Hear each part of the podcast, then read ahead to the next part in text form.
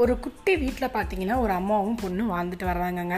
அந்த வீட்டில் அவங்க வாழ்ந்துட்டு வரப்போ பார்த்தீங்கன்னா அவங்க வீட்டுக்கு வெளியே வந்துட்டு அழகான தோட்டம்லாம் வச்சுருக்காங்க. அந்த தோ தோட்டத்தில் பார்த்தீங்கன்னா ஆப்பிள் மரம்லாம் வச்சுருக்காங்க.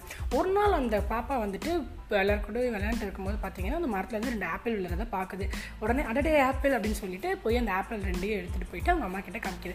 அம்மா இங்கே பாடுமா நம்ம மரத்தில் இருந்து ரெண்டு ஆப்பிள் வந்துருக்குமா? அப்படின்னு சொல்லி அந்த பாப்பா அவங்க அம்மா கிட்ட காமிக்குது. அவங்க அம்மா என்ன பண்ணுறாங்கன்னா அடடே ஆப்பிள் வந்துச்சு அதுக்குள்ளே நம்ம மரத்தில்? அப்படின்னு சொல்லிட்டு எனக்கு ஒரு ஆப்பிள் கொடுறா பாப்பா அப்படின்னு சொல்லி கேட்குறாங்க ஆனால் அந்த பாப்பா வந்துட்டு ஆப்பிளை கொடுக்காம ரெண்டு ஆப்பிளையுமே கடிச்சு சாப்பிட்ருது அவங்க அம்மா முடிஞ்சு உடனே சுருங்கிடுது என்னடா நான் ஆப்பிள் கேட்குறேன் எனக்கு ஒரு ஆப்பிள் கூட நீ தரலையே அப்படின்னு சொல்லிட்டு. உடனே அந்த பாப்பா என்ன பண்ணுதுன்னா டே ரெண்டு ஆப்பிள் சாப்பிட்டு டேஸ்ட் பண்ணிவிட்டு எந்த ஆப்பிள் நல்லா இருக்கோ அந்த ஆப்பிள் அவங்க அம்மாட்ட கொடுத்து அம்மா இந்த அம்மா இந்த ஆப்பிள் தான் நல்லா இருக்குது டேஸ்ட்டாக இருக்குது அப்படின்னு சொல்லி சொல்லுதுங்க.